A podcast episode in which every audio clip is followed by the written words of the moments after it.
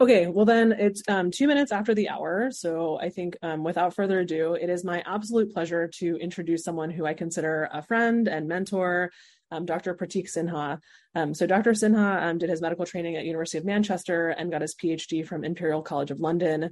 Um, he did uh, intensive care and I think EM training uh, and at Columbia University of New York, and then he was at UC San Francisco.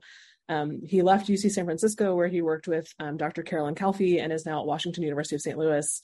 Um, Dr. Uh, Sinha has, has, as far as I'm concerned, really revolutionized this idea of phenotypes and subphenotypes of patients with um, of ARDS, and and really has started to do a lot of work on machine learning in patients with ARDS and subphenotypes of ARDS. Um, and so it's been my pleasure to um, to get to meet and, and, interact with Dr. Sinha a little bit more and to follow some of his work. And hopefully um, you all will enjoy hearing him speak as much as I have. So without further ado, Dr. Sinha, thank you so much for joining us here for Critical Care Grand Rounds. I am very much looking forward to this talk. Well, thank you very much first for inviting me. Um, it's uh, always a pleasure to have the opportunity to share some of the work that we're doing. And I understand that uh, Carolyn Calfee um, also presented at this session not so long ago. So anything you will be hearing from me is sort of the budget version of what you have already heard. Um, but you know, Carolyn has um, thankfully allowed me to collaborate with her, and we've worked together um, for a number of years. And so I'd like to share some of the stuff uh, that we've done more recently, and um, really talk about the clinical implementation of phenotypes and whether phenotypes in ARDS can be helpful. so I have no disclosures. Um, I, uh, in terms of the overview of the talk, what I hope to describe to you over the next sort of 45 minutes to an hour, and please feel free to pause and ask questions. Um, I don't know how many attendees there are, but if it's a small group, then I'm more than happy to answer things as I go along, and then I can speed up if I run out of time. I'm going to talk a little bit about the background to a refresher on how we have gone about discovering the two phenotypes of ARDS. And really, the work that I have been focusing on has mostly been about the clinical implementation. And I'm going to dabble a little bit about the future of uh, phenotyping work. So, a good place to start this talk would be to ask the question what is ARDS? Now, I'm going to give a small disclaimer. I know I said I had nothing to disclose before, but that was a lie. Uh, my disclosures are that actually I, I don't really believe in ARDS as it stands with its with a Berlin definition or what have you. Um, and so, really, ARDS means a lot of things to many people. Um, it was first def- defined in um, it's over 50 years ago now in 1967 in this landmark paper by Ashbaugh and colleagues who described a, a, case series of 12 patients, which was manifest by acute onset of tachypnea, hypoxemia, and loss of compliance after a variety of stimuli. Um, two things I'll point out. One, that already, if you look at the illness column, there is really already a bunch of heterogeneity in here, even on day one, paper one of its description. Um, and also, I would like to point out that there is no bacterial pneumonia in these patients. So fundamentally, this was a, either a trauma or drug induced or pancreatitis induced syndrome. And uh, you know, since those last sort of five decades or so, a lot of uh, knowledge, money, manpower, human power, resources have been pumped in to try to understand ARDS, both at the bench and at the bedside. Um, and in this uh, timeline by Slutsky and colleagues, they've helpfully collated all of this information for us to try and uh, better understand some of the important landmark um, studies for this arguably, I would say two of the most important uh, landmarks in ARDS research has been omitted from this. And these are first in 1994 when we had the AECC definition, and then more recently, um, the Berlin definition. And really, these definitions are what I call the epidemiological definitions of ARDS. And in a bid to capture a larger population, we went from something that was so not really well defined, not well, very well described, to having a very broad inclusion criteria, which probably as you know, for, sorry, for those of you who don't know, this is what the Berlin definition is. And this mandates that any patient that comes in with a PF ratio of less than 300, that's your PaO2 FiO2 ratio of less than 300, acute onset of symptoms, bilateral opacities on chest X-ray, um, and is at the time getting at least uh, ventilation of um, getting mechanical ventilation with a PEEP of five centimeters of water. By definition, anybody who meets these criteria has ARDS. And whilst this probably captures the phenotype that Ashbaugh and colleagues were describing, the chances are it probably captures a whole lot more. And perhaps problematically, it captures patients who don't have what we consider ARDS, whatever that might might mean to other people. Um, and and uh, here is a uh, what I would classify as a rhetorical question. Um, what do all of these things have in common? And I'm sure most of you um, in this learned audience have already figured out what I'm getting at here, in that all of these things can cause ARDS. Curiously, including uh, um, one of the supportive therapies for ARDS, which is mechanical ventilation, that in, in and of itself can also actually cause ARDS. Um, and, and, and this, um, for those of you wondering what's at the bottom left, that's meant to be aspiration, although in that position it seems highly unlikely. Um, so, really, the, the, the question is that with all of these different factors that can lead to what we describe as our sort of bottleneck of clinical syndrome, can we ever truly find a therapy that would work across all of these different etiological insults that lead to the same, supposedly same clinical syndrome? And, and this fundamentally is what the problem is. And here is a list of uh, randomized controlled trials that have tested pharmacotherapies or biological interventions in ARDS. And uh, I'm sure most of you aren't surprised to know that these are all negative. And subsumed within the Berlin definition uh, exists all manners of heterogeneity, and consequently, there are a number of different methods that people have described, but sort of pivoted around um, what I like to call different uh, sort of silos of uh, studying these patients. These include histology. Um, when I was a, a, medical student, many, many years, actually even decades ago, um, the, uh, the, the, the common knowledge was that the archetypal histology of uh, ARDS was diffuse alveolar damage. Um, but now only 50% of the patients at autopsy have diffuse alveolar damage. What's interesting is there is almost no description of it until the AECC definition um, came on board. And it's only after that that we've started seeing this divergence. Um, the etiology is important, and the Berlin definition doesn't include that. There's radiology, clinical physiology, um, and all of these things are important. However, we wanted to find an approach to biologically classify these patients. And really, um, what I'm going to describe to you is our approach to molecular phenotyping. Um, and uh, what we wanted to do was use a method that was unbiased, um, composite of clinical, use a composite of clinical and biological data. Um, and this was really the aim of the studies that um, Dr. Calfee, who I think you can see at the top right corner, which is hidden by my uh, Zoom thing, uh, what Dr. Calfee um, tried to do was to find unbiased approaches using multivariate data to find subgroups within ARDS, and subsequently when we got an early signal, the idea was to show that this is robust, reproducible, and importantly, generalizable um, to other populations of ARDS and not just randomized controlled trials. And then, really, the idea is to demonstrate that it's useful, but more importantly, that use can be harnessed at the bedside um, in a way that is clinically implementable. And I'll talk more about that um, as we go along. Uh, and so, the approach that we have used to identify phenotypes is called latent class analysis, and there is a paper. If more of you want, if you if you want to um, read up about it, is a practitioner's guide to LCA, um, which I wrote together with Kevin DeLucchi, who is another one of my mentors from UCSF, and he really is a world expert at latent class analysis. Um, and if you want to read more about it, this is sort of a, a kind of a beginner's guide to latent class analysis, which I wrote with the idea of I wish somebody had given me this when I first started in the lab many, many years ago.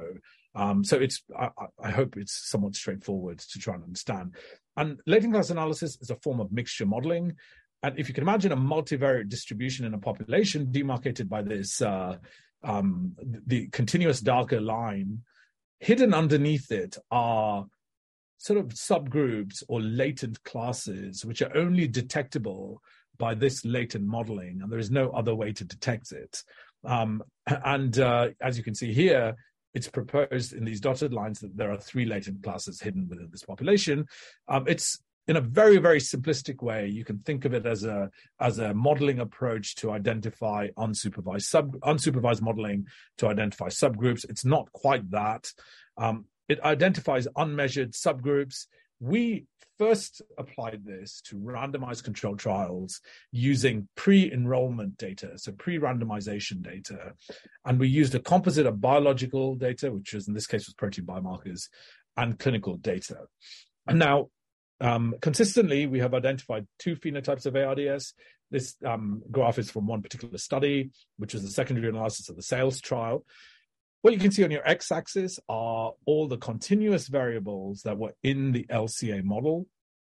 And uh, each dot that you see here is the mean standardized value, where the mean is zero and plus one is one standard deviation away, minus one would be one standard deviation below the mean.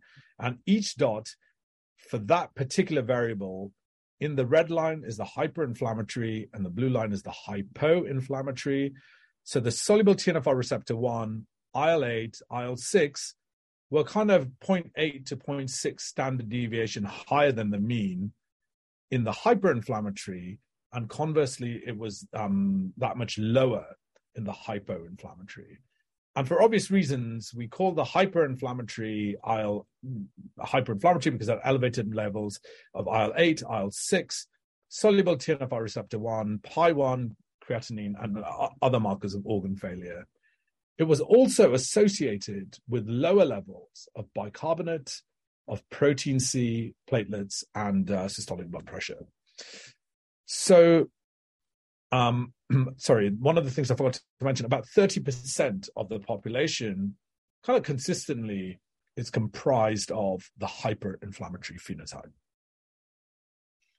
Now, mortality has consistently been higher in the hyperinflammatory phenotype compared to the hypoinflammatory phenotype.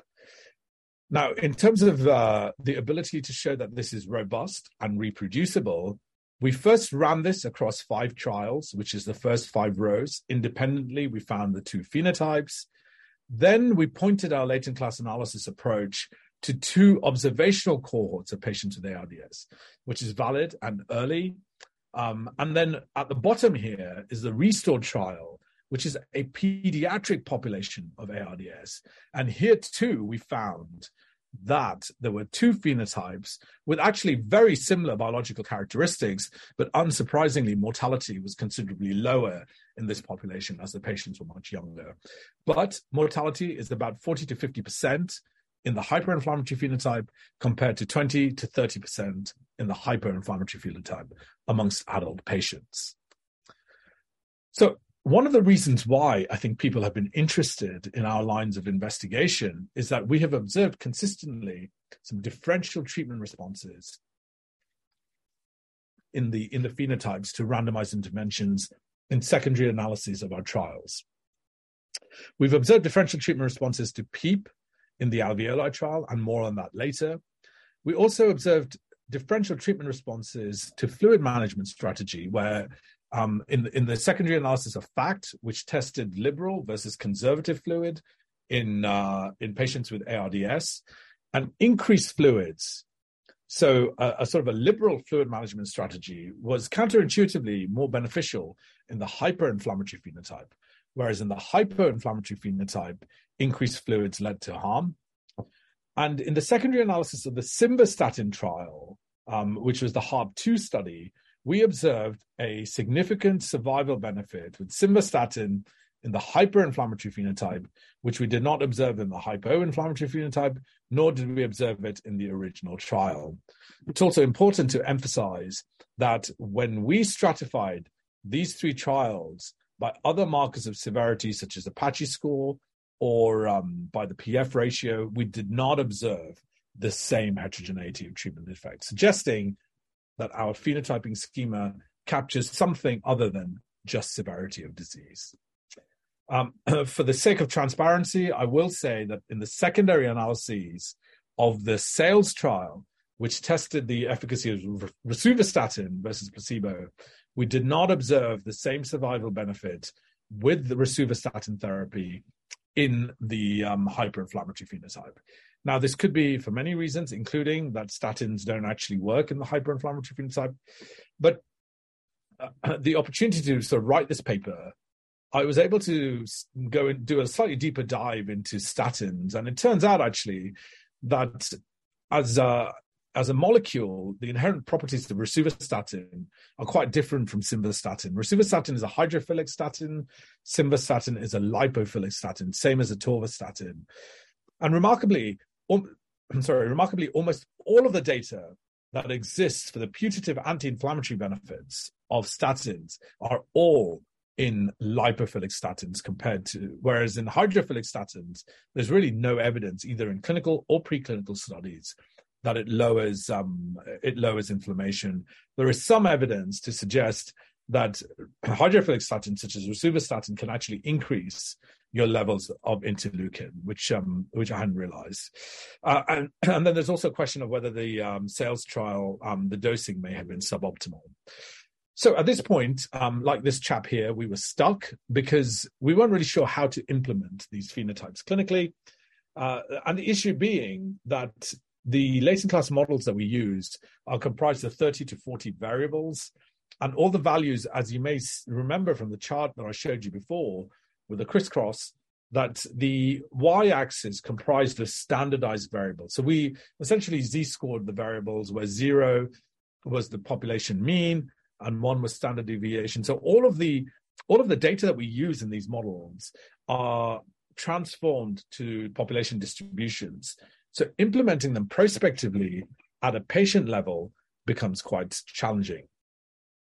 So the prob- the first our first approach to this problem was to develop models that were parsimonious, comprised of somewhere between three to four variables. Um, and our objective was obviously to develop simpler models to identify these phenotypes at the bedside. And now we built um, parsimonious models. There was uh, a whole bunch of uh, machine learning approaches that we used for feature selection, which I'm not going to bore you, bore you with right now. Um, but what we did was we used ARMA, alveoli, and FACT as a model to train and identify the features and build simple logistic regression models. And then we validated, it in a fourth data set, which was SAILS. And what we found that um, very um, with um, models comprising of three to four variables, these were actually quite accurate. As an example, one of the models comprised of IL-8, bicarbonate, and protein C. And the four variable model was um, IL-8, bicarbonate, protein C with vasopressor use. And this is what we found that the AUCs, the area under the receiver op- operator characteristic curves, were actually pretty good. And these parsimonious models were quite good at identifying these phenotypes. And importantly, when we use one of these parsimonious models to identify the phenotypes in HARP2, which you will remember we found a treatment benefit with simvastatin, using this model here too, we were able to identify the same treatment benefits. So the shortcoming of these parsimonious models is that we don't have a point of care assay that we can use to be able to that we can use to try and identify these phenotypes at the bedside. So, in this very, very small study, which was a, um, a sub study of the FIND study, which is an ongoing, which is an ongoing prospective trial run by uh, Professor Danny McAuley um, uh, in, from the UK, and this study we did with uh, Professor Tamas Szakmany. What we did here was that we um, used the parsimonious model in a subset of patients in COVID 19. Um, it was in two centers in the UK, um, and there are only 39 patients. And I'm going to give you a little backstory about why there are only 39 patients. This study we did in March 2020 when COVID happened, and the FIND study was already ongoing for patients with ARDS that we were trying to use the parsimonious model with a point of care test to try and allocate the two phenotypes. And then the uh, UK government banned using blood samples without BSL 3 precautions. So it brought the study to a crashing halt. But um, we were able to get data from 39 patients. We used a novel point of care assay, which has been developed specifically for phenotyping, um, where we measured IL 6 and soluble TNF receptor 1, and we used serum bicarbonate to allocate phenotypes.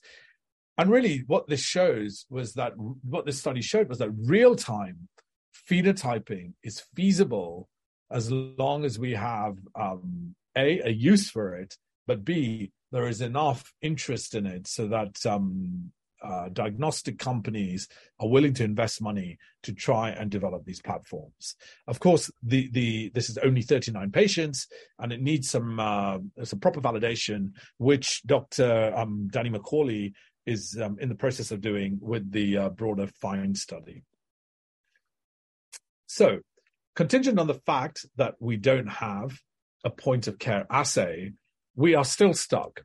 Um, as you can see from all of these uh, grown men who uh, I don't know what um, cognitive algorithm leads you down this path, but obviously it's very common. Um, but uh, nevertheless, we uh, wanted to try and circumnavigate the issue of biomarkers.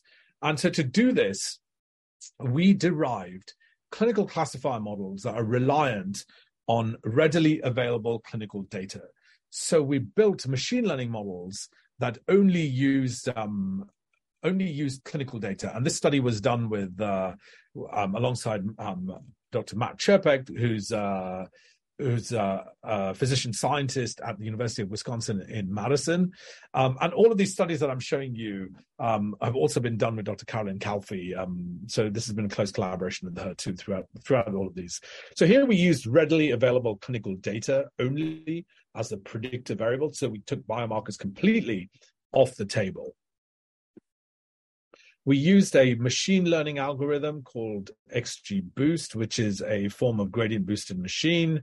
Um, it's a recursive partitioning technique um, whereby each tree is built into the model. And as we add each sequential tree, the new tree learns from the classification er- errors of or the or the misclassification of the previous tree and incorporates that into the new model that is developed.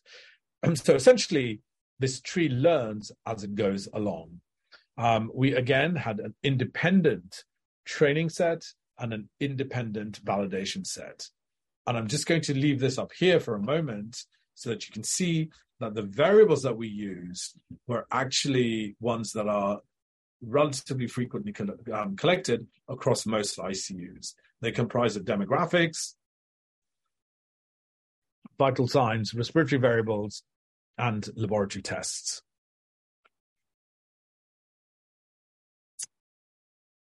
So the models perform very well. I'm going to show you um, the results of that shortly. Most of the AUCs were 0.93 to 0.96.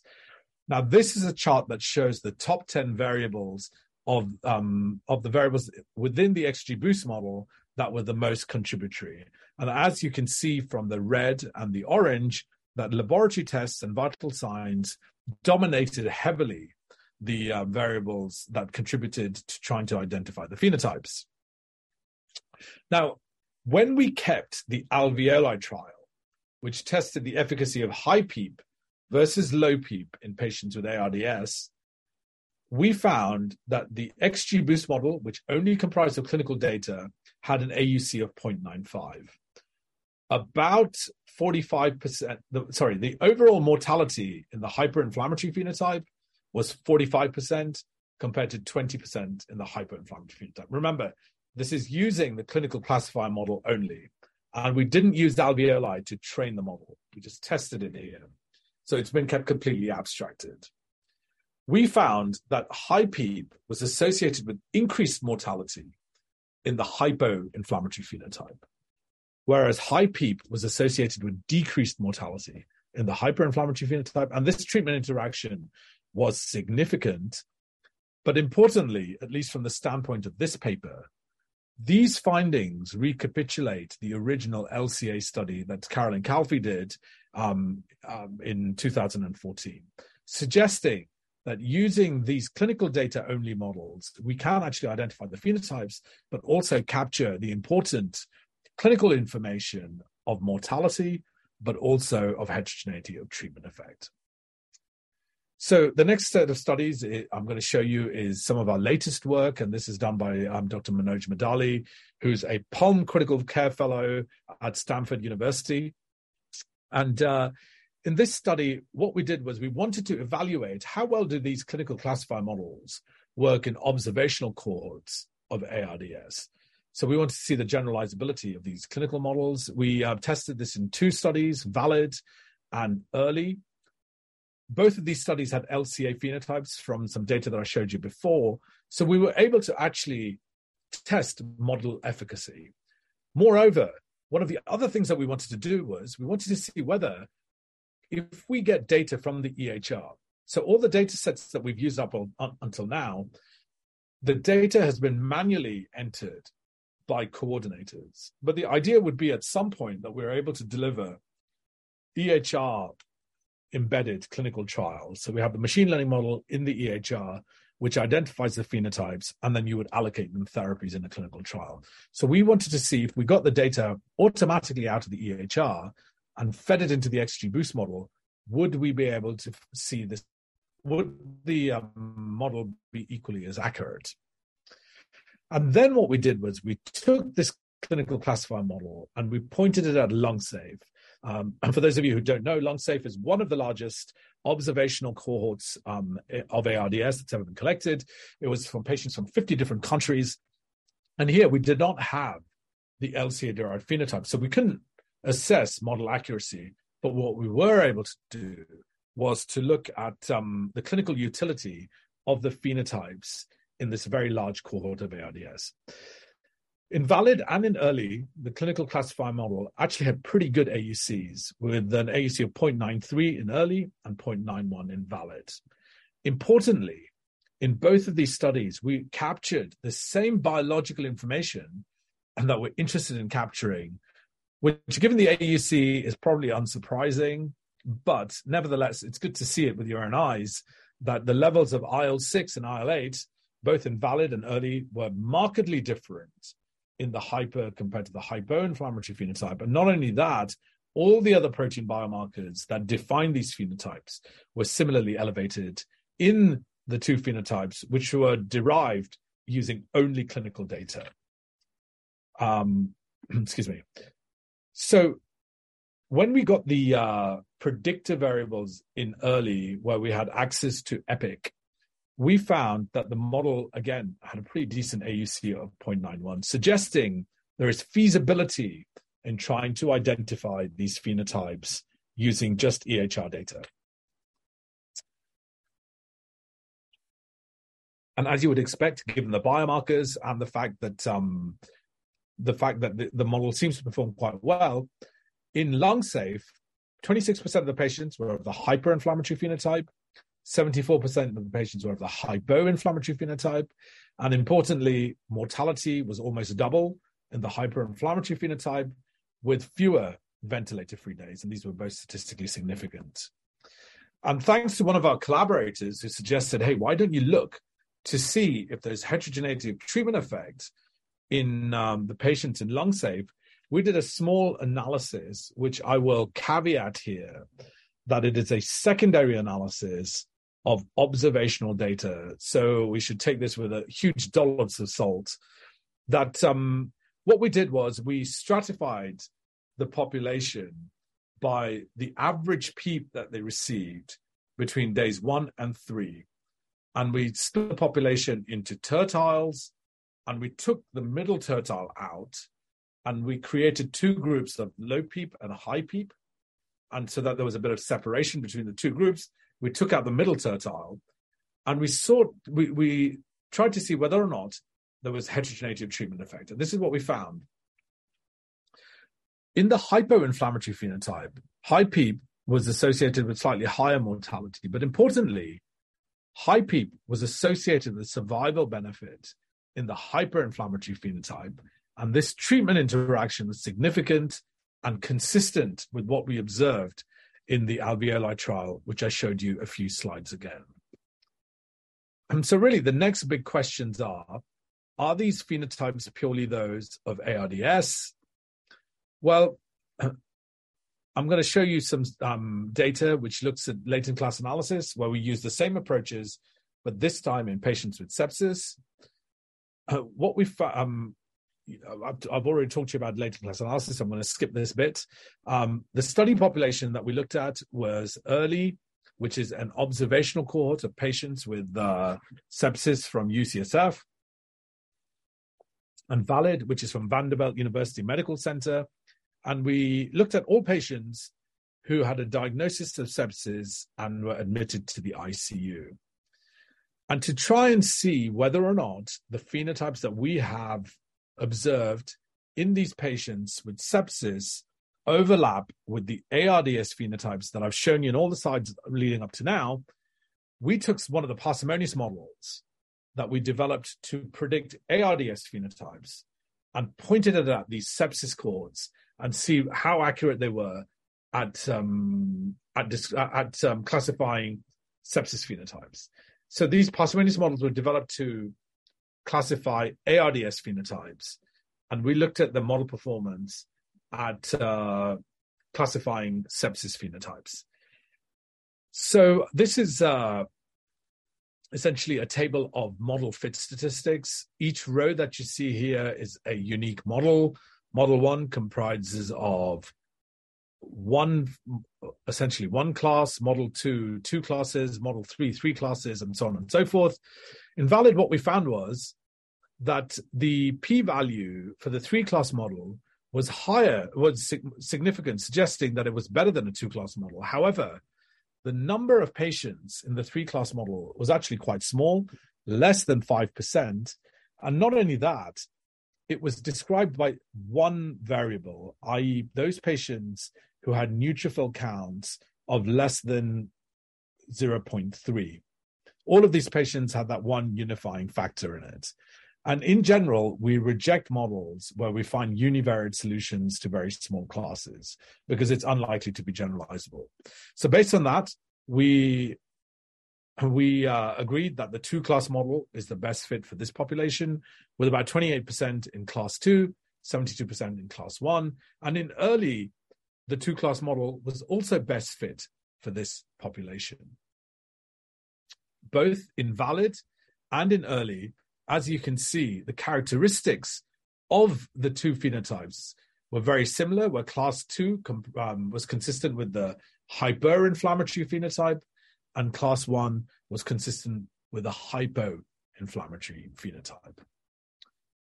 And here's what we found. In VALID, the hyperinflammatory phenotype was associated with a higher mortality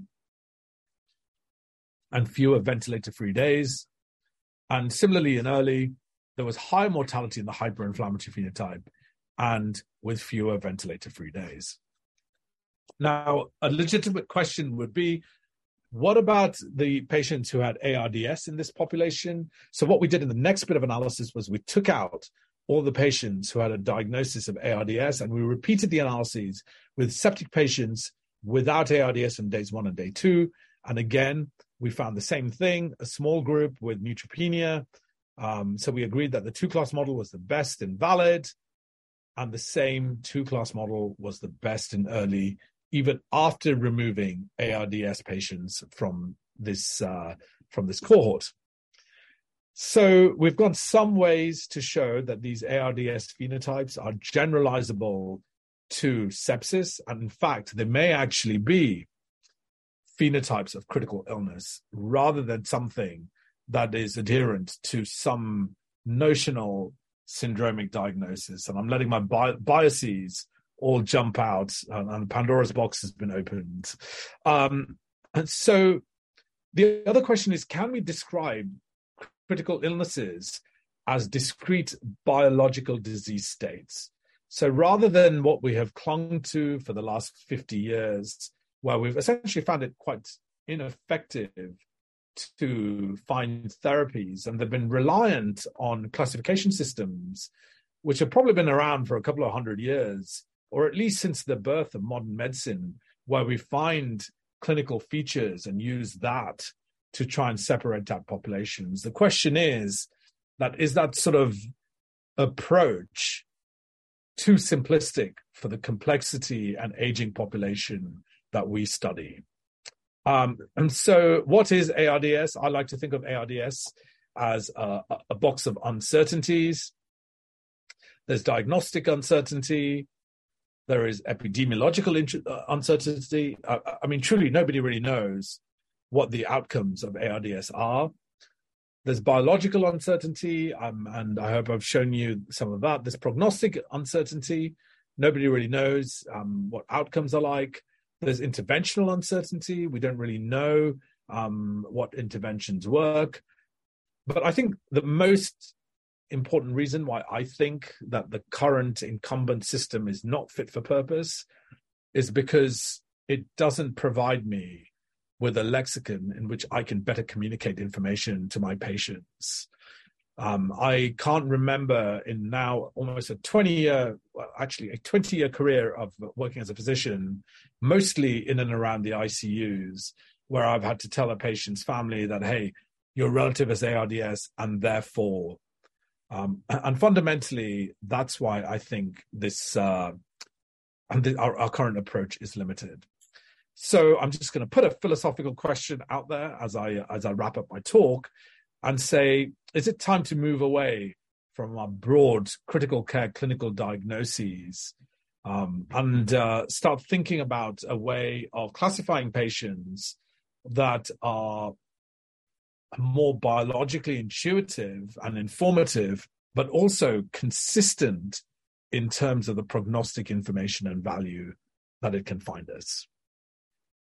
So uh, oops i've left one out so finally the question comes of do we need phenotype specific trials and really all the data i've shown you means nothing if we can't find interventions that are potentially useful um, um, to our patients. Uh, and so, with that, um, I will put some soul searching things about what's needed to try and uh, get to real time phenotyping. Um, and the most important thing is through all of this that we try and keep the patient at the center of uh, center of our thoughts. We have to demonstrate utility. And I think with any translational project, the important questions to ask are how does this help my patients? And all of the data I've shown you, I have to humbly say that it is experimental and it lacks any depth of prospective evaluation. And we need to show in trials that by identifying these phenotypes, we can make meaningful changes to their management and their outcome trajectories. The second question is about feasibility. And it's not just trying to identify bedside biomarkers that we can measure, but also overcome clinical skepticism. And really, some of that is through doing trials, but also implementation science. Um, and then there is um, stability. And uh, for those of you who have uh, BD eagle eyes, you will notice that almost all the data I've shown you is from cross-sectional time points, and we know virtually nothing.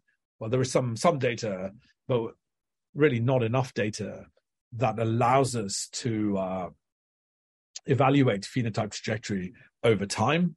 Um, and it's important that we establish the stability of the measurement systems that we use. We have some confidence that confidence that because our phenotyping schema is multivariate, that even though individual biomarkers may show instability, over the, the multivariate solution should be somewhat stable. And ultimately, I will say that um, even though our phenotyping schema is consistent, and now we've like looked at it in about ten thousand patients, it is a very, very rudimentary approach to biologically slicing our patient population. And that actually these phenotypes may still be too simplistic. I, I mean, look, I'm going to say it's better than the incumbent system, but I don't even think it comes close to be, being able to capture what is really happening, which I think is um, needs to be temporally informed and it needs to have more biomarkers that are orthogonal to the inflammatory pathway. so to summarize the uh, data that I've shown you, and I'm kind of almost right on time too, uh, is that we have, I hope I've shown you that we have two distinct phenotypes of ARDS, that these are, are based on circulating biomarkers, they're robust, reproducible, and that actually they may even extend beyond ARDS. We are coming very close to clinical models that might be implementable in real time and might open up a potential of doing uh, of doing some clinical trials, which is what needs to happen next. It's a route to prognostic and potentially prog- um, predictive enrichment. However, we are currently limited by a lack of prospective evaluation. So, with that, I want to uh, acknowledge um, many of my, several of my uh, co-investigators and collaborators. Specifically, I want to give out a shout out to Dr. Carolyn Calfee um, and many others on this list.